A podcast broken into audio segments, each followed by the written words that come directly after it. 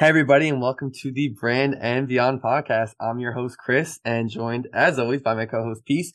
We have an incredible episode today we're very excited about. We are joined by Anna Chalon, the head of people at Runway. Anna, thank you so much for joining us. How are you doing today? Great. Thank you so much for having me. Excited to be here. Of course. Excited to have you here. So can you just please tell the audience just a little bit about Runway and what you guys do over there? Yes. Runway is content creation software powered by machine learning. And so the company is 4 years old, and we've had some exciting releases recently with text to video capacity. And we are about to reach 50 employees. Incredible. So usually I start off the podcast by saying, can you tell us a little bit about, the person's company? And then I ask for their background. Your background needs a little bit of an extended story. So one of the probably most interesting background we've had on the pod. So originally from France, you're a former musician. Your mother is actually a famous French actress. And now you've somehow ventured to the United States into the people space in tech. So simply put, how did that all happen? How did that all happen? I mean, I don't even know if I can answer this, but it was, an interesting journey for sure. My family is all in the arts, so I was in it by just the nature of that, and played music my whole life. And after high school, I actually went to law school in France just because I really liked school and structure. And anyway, so I enjoyed that, but knew I didn't want to be a lawyer. Took a year to focus on music full time. I lived in London during that time and decided to move to the US to try and pursue singer-songwriter career, thinking that I might regret it if I didn't.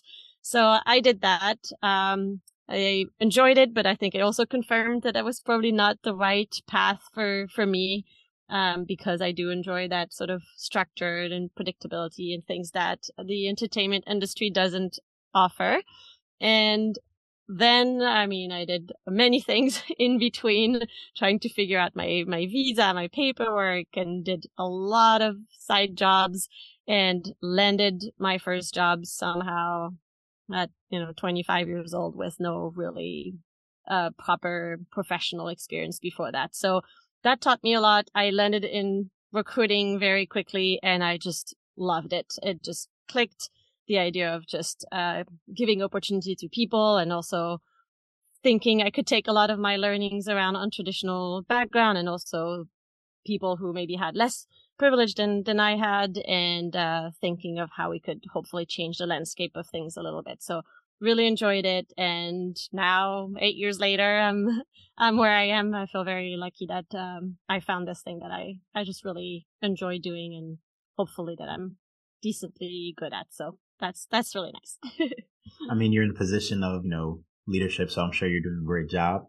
How has your background, your cultural background being from France influenced, your leadership style? What are certain lessons that's really been effective for you as you, continue to, deal with people and deal with, other leaders at Runway? And you have a, really cool background at Frame. So we'll get into that later. But so break that down for us, please.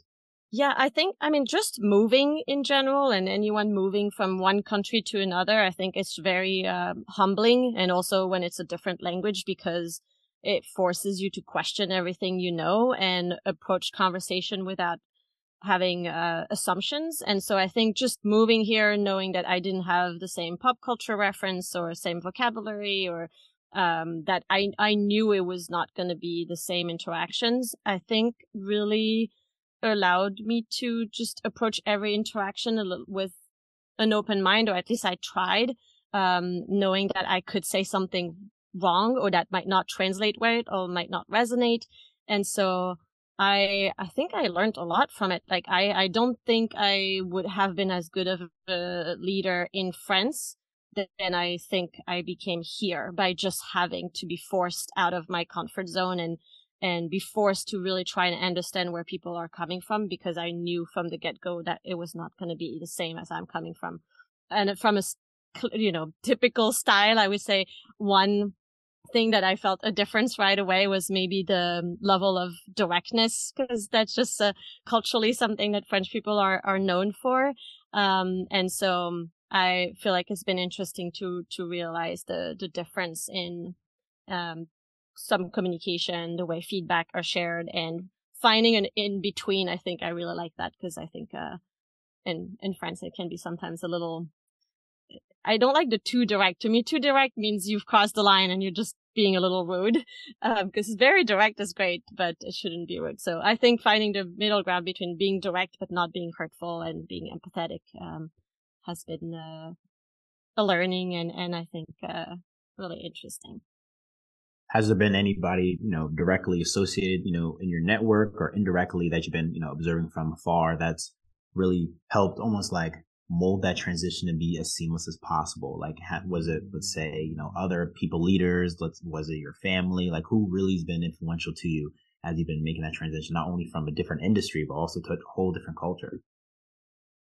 So many people, honestly. I think, I don't know if it was one person, but just more the number of people I met along the way, from like founders of the first company that I joined to another after, to then a chief people officer who I reported to, who was extremely inspiring, and I learned a lot from. I think it was just a lot of different people, and not necessarily even in my field, even friends who I looked up to, that just allowed me to ask questions. Like, I didn't know, my parents are obviously not here. They don't speak English. They're in a creative field that they've never worked in an office, so I'm like, they're not going to be helpful here, like, at all. So that was nice to have to figure things out in a way. But for sure, I got some help. Like, I know the first time I started applying for jobs, my resume was at the French standard, which means that I had my picture on it, my date of birth, and my, like, relationship status, which sounds so French that when I say this now, but I didn't know that's not common here. And actually, I was being rejected a lot, and someone helped me and was like, wait, you should really, this is a turn off here. I updated my resume and got a lot more callback, but it also highlighted to me that this is so flawed. I'm the same person. I have the same experience. I'm being rejected because I have a picture, because that's what I was taught in my country. That seems just, unhelpful bias. So I think that just taught me two things. I mean, what I think is really interesting, well, first of all, I didn't know that, right? I didn't know that, birthday, relationship status was necessary, seriously. Which is pretty cool. But why do you think that is? I mean, it seems to me like you made a large leap forward being as transparent as possible, and it wasn't really receptive to a lot of American companies. Do you think that's just simply a cultural thing? Do you believe it's because the transparency levels from different regions and industries just varies? Like, what's your 2 cents on that? I think it's really more a typical familiarity bias. Like, we like what we know, and when something is just out of the standard, it just feels off, right? It's like it doesn't fit in. Like, I remember someone who had said, "Oh, if someone comes to an interview at a startup wearing a suit, to me, it's automatically a rejection, right? Because that means it's not the right vibe." And I was like, but what if they were taught by their parents that that's how you do interviews, and they just don't know? Like, that seems, I don't think we should reject them, right? But there's that sort of, I think, feeling that creates then so many other biases of, we are attracted by what is similar to us and what we know. And when someone proposes something that's just outside, it just feels off, right? So I know, because I see it all. I've seen it before. Like, you see someone who applies with a picture on their resume, it just feels misaligned with the standard that you were taught. So this person is not a fit, right? That's the whole like culture fit thing. It's like, that's not a fit. Like, the people that I know, my friends, would not do this. So no.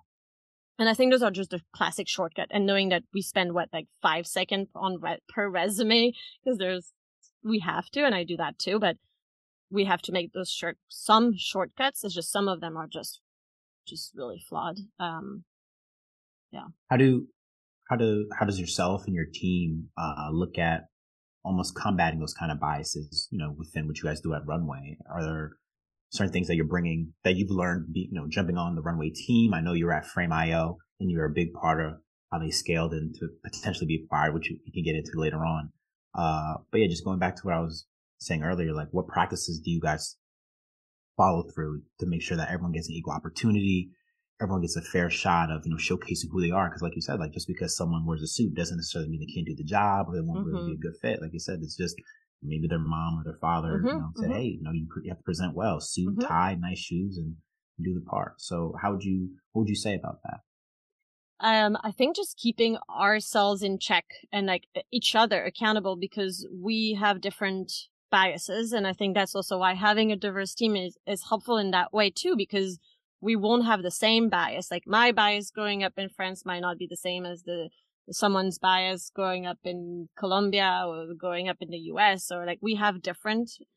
So we can just keep ourselves in check when we hear one of us say something that you're like, careful, I don't know what you just said, you know. But like I think having that level of just trust and just communication on these things is important.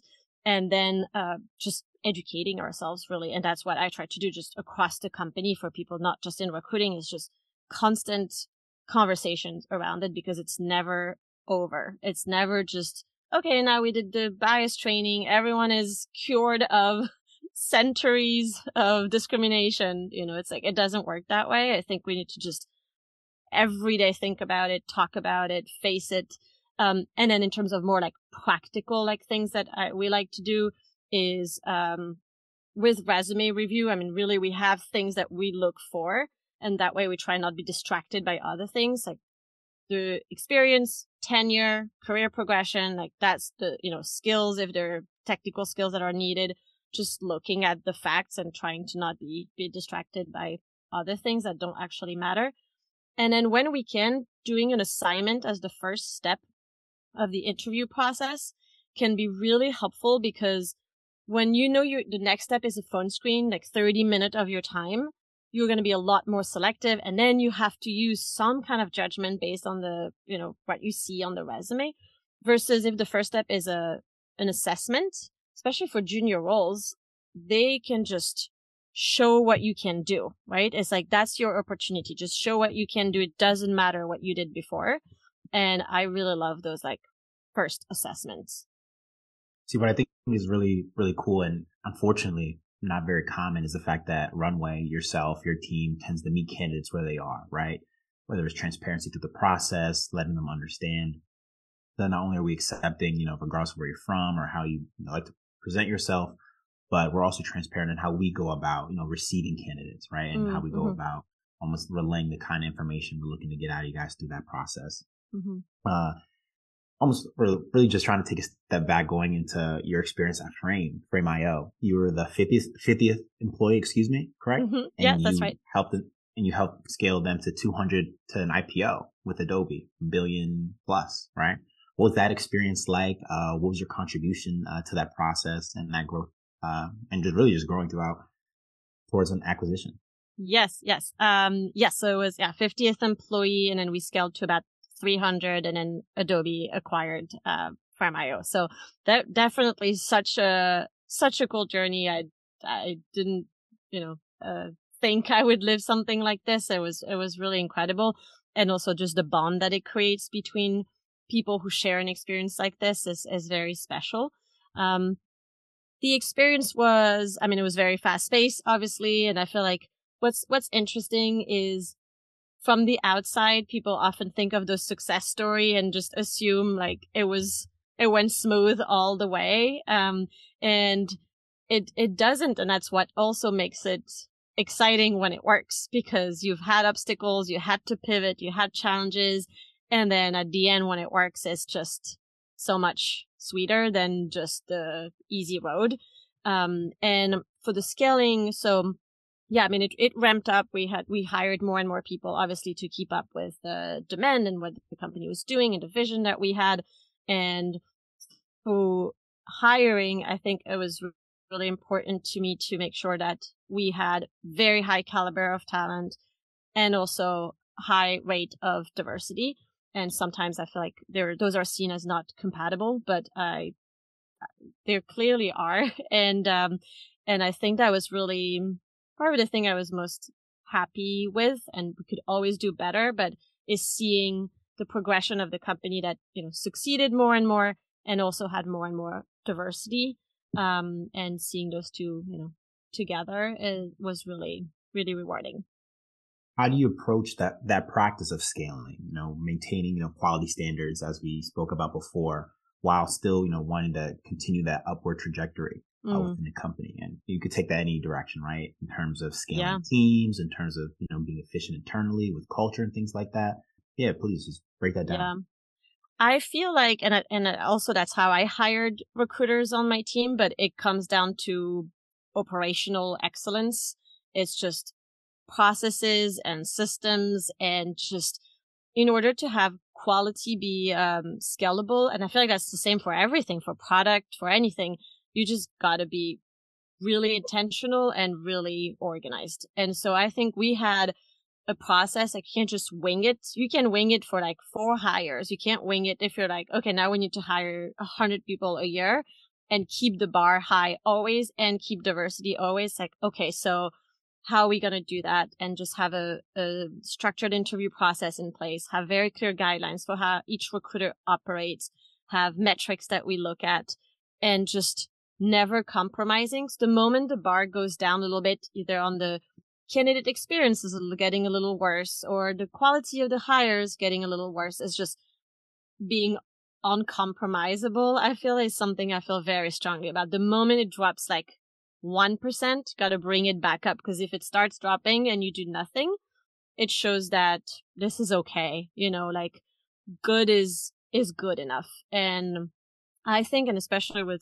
everything, but with recruiting, I'm like, but good is not good enough, right? And I've heard that sometimes with, recruiting, like interviewing experience is never pleasant anyway. Like, why would we work to make it better for candidates?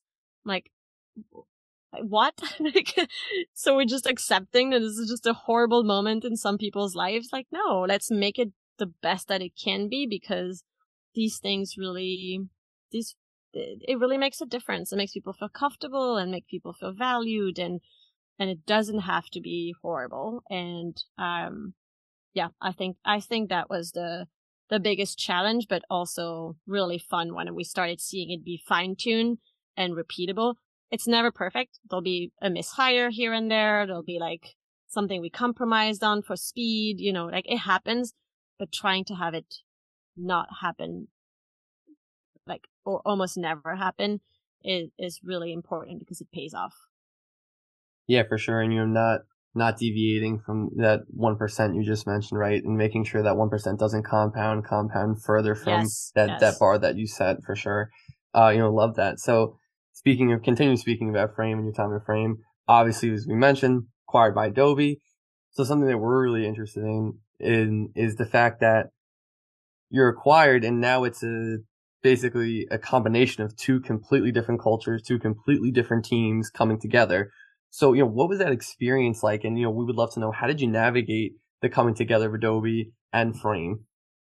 Yeah, definitely interesting experience. I had never lived through something like this. I was also only at Adobe for 6 months, so I have limited experience. But I think the mix of these 2 culture is interesting, because startup and larger companies have very different ways of operating. So it's more in that way. I think merging with another startup, I'm sure, would be its own challenge, because there are 2 different cultures anyway. But I think that gap of just the understanding of the way that we operate is making it just really interesting of a challenge, right? Like the fact that we might be used to hire, right, 100 people a year, as I mentioned, right? And in our minds, like, oh, this is like high scale. And at Adobe, I can't remember the year we were acquired, I think they had hired 8,000 people that year or something like this. And it's just like, oh, okay, we were cute thinking 100 was like a lot. And that comes with very different ways of operating. That is a challenge to speak the same language, I think. And that was a really interesting learning opportunity to see how things operate, and also the number of just conversations that need to happen before making a decision, which makes sense because each decision is impacting not you know, 100 or 200 or 300 people, it's impacting like 20,000, 30,000 people. So I even saw it within Frame.io from 50 to 300. The more people we had, the more I would think before organizing like a small event, right? Before I would just be like, oh, we'll just do that tomorrow. Let's little happy hour. By the end, I was like, okay, who could be upset with this thing, right?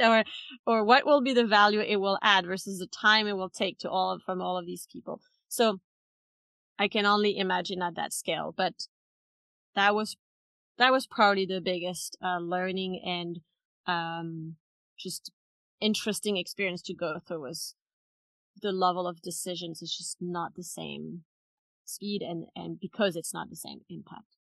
So you've clearly dealt with, you know, culture and managing that at an early stage startup. You've dealt with it, you know, for that 6-month tenure at Adobe. How would you almost describe the value of culture at any stage of a company? And what are some suggestions you'd give companies at any stage in terms of, you know, broadcasting that culture and making sure, you know, employees feel comfortable when at work? Yeah, I mean, for bigger scale, honestly, I don't know. Because I don't know enough, like, how does that work? What I do know is how do we ingrain it from the early days and have it grow? And I feel like that I love doing. That's probably one of my favorite part, because at 50 or when I joined Runway, we were like 29, like everything is possible. You know, you make any changes, it can take on and become the new norm.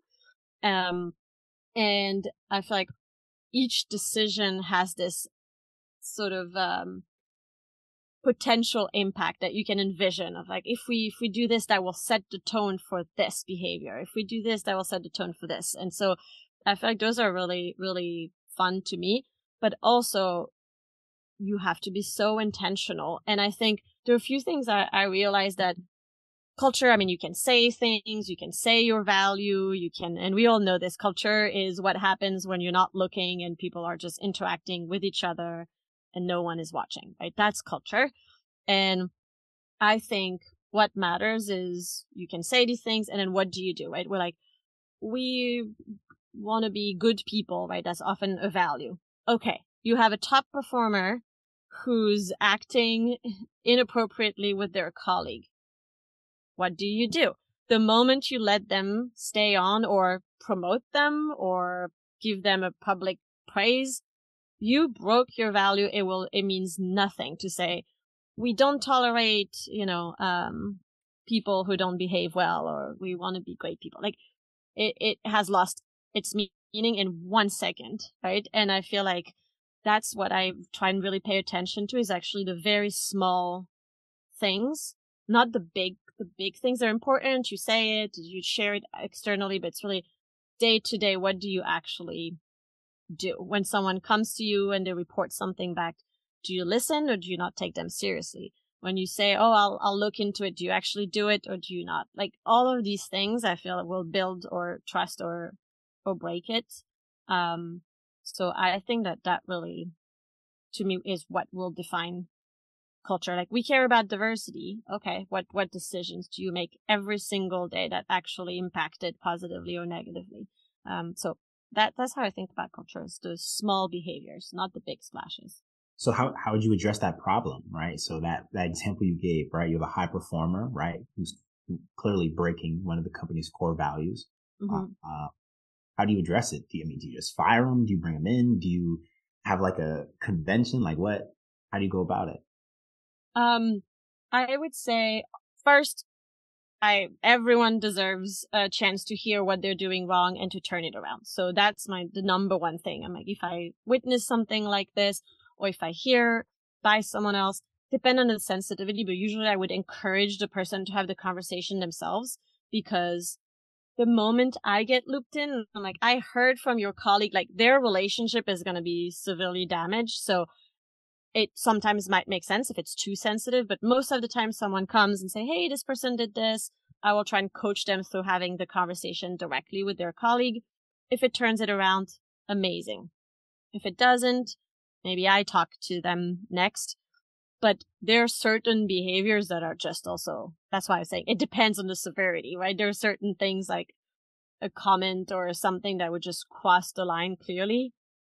Yes, to me, that's an immediate action, but you need leadership support. And when I joined Runway, I know that was one of the things I interviewed them on, the leaders, especially the Chris, the CEO, is what values do they hold and what would they do if I come in and I say, this person has to go. They did this and that's no, I know they're top performer, but they have to go because they disrespected their colleagues. They did this, they did this. And I know I would have their support because I've seen, again, their actions and their words and everything that gave me faith that we were aligned on values. And so that to me is a no-brainer, because I've just seen it go wrong when you're like, you can no longer go and tell people like, you have to do this well, and then you just, this other person gets a pass, like, you know, but why? So yeah, I think that's how I would approach this specific situation. Yep.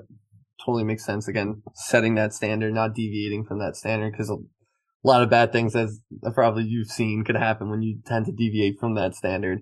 So, you know, speaking a lot about culture, let's kind of zoom in specifically on the culture of Runway, right? So being a remote first company, but also having a lot of, employees headquartered in New York like yourself, how would you describe the cultural dynamics and, you know, what is that like at Runway? Yeah, I mean, I would say we have a pretty amazing culture right now. Honestly, it's just, and when I ask people what they like most and how they talk about their colleagues, and it's really heartwarming. And I think that's my mission now, is how to preserve it and scale it, because I think that's already pretty hard to achieve what the company has today in terms of culture and the way people talk to each other and treat each other. In terms of the remote nature, that is something for sure that I always try and pay really close attention to, and not just myself, obviously, but others and the leadership team, is how do we not create two culture? And so I think that's always a work in progress. So same thing as diversity, as culture, like it's never just like done, now we have a great culture forever. Like it's constant thinking about it. But I think having behaviors like I feel very strongly about not enforcing people having to go to the office, because from that perspective, it does become a hybrid culture. And for me personally, I feel like that's just not, I don't see how it works. I mean, some people are forced to go to the office, whereas if you live over a certain distance to the office, you can fully work from home. I don't know how to deal with that. It feels odd to me. So I like this flexibility. If you want to come in, here is this available office versus this is our headquarters. This is where all important decisions are made. I prefer to say this is available. People want to come. When people who are not based in New York come to New York, this is available to them as well. And for company meetings, if we are in the office, joining the meetings from our laptops, like we just had a company meeting right now and everyone joined from their own laptop, even though there's maybe 12 of us in the office today. But that sets the tone. We're all the same. Everyone's just joining from their laptop, and it's not like a few of us are in the room with the CEO having this sort of different experience of the same meeting. So we try and do that. Again, yes, I'm sure there's some differences, right? That we can do things in person. We could have had lunch together yesterday of the people who are in the office. So it's not perfect, but I feel like this is a way to try and make it more even. And then through employee engagement surveys that I send twice a year, which are anonymous, but you can filter by location. So I try and pay attention. I only break it down in 3 groups because to preserve anonymity. So you can just see people based in New York, people based in the US but not in New York, and then people based international, or sometimes group all of them, just to make sure we don't start seeing a different in engagement of people who are in New York versus people who aren't. And if we do see it, then at least we can address it and try and make things better. Following up with what you were saying with the culture, I believe off camera we spoke about how, 30% of your employee base is in New York City. And of that 30%, I believe you said 50% of them actually come into the office. Am I right? 50% of our employees are based in New York. And yes, I would say about 50% of those actually come somewhat regularly to the office. Yeah. Beautiful. So how do you manage sustaining culture, right? And just enthusiasm pushing through the day to day, right? With some people coming in and intermingling with one another. I know you said a lot of your coworkers, you know, are really just based all over the world. Just maintaining that enthusiasm, maintaining that, you know, scaling and upbeat mentality with everyone. How do you do that? Yeah, so I think, I mean, there are a few things that we can do that, you know, are like feel good moment, but I think the real day to day excitement comes from when people are excited about the work that they're doing, about their colleagues that they're interacting with, about their manager, and about the direction the company is going. So that's the more, to me, that's the actual like substantial things that matter, that if they're not there, like you can do virtual events and games and, you know, but it won't fix the core of a toxic culture.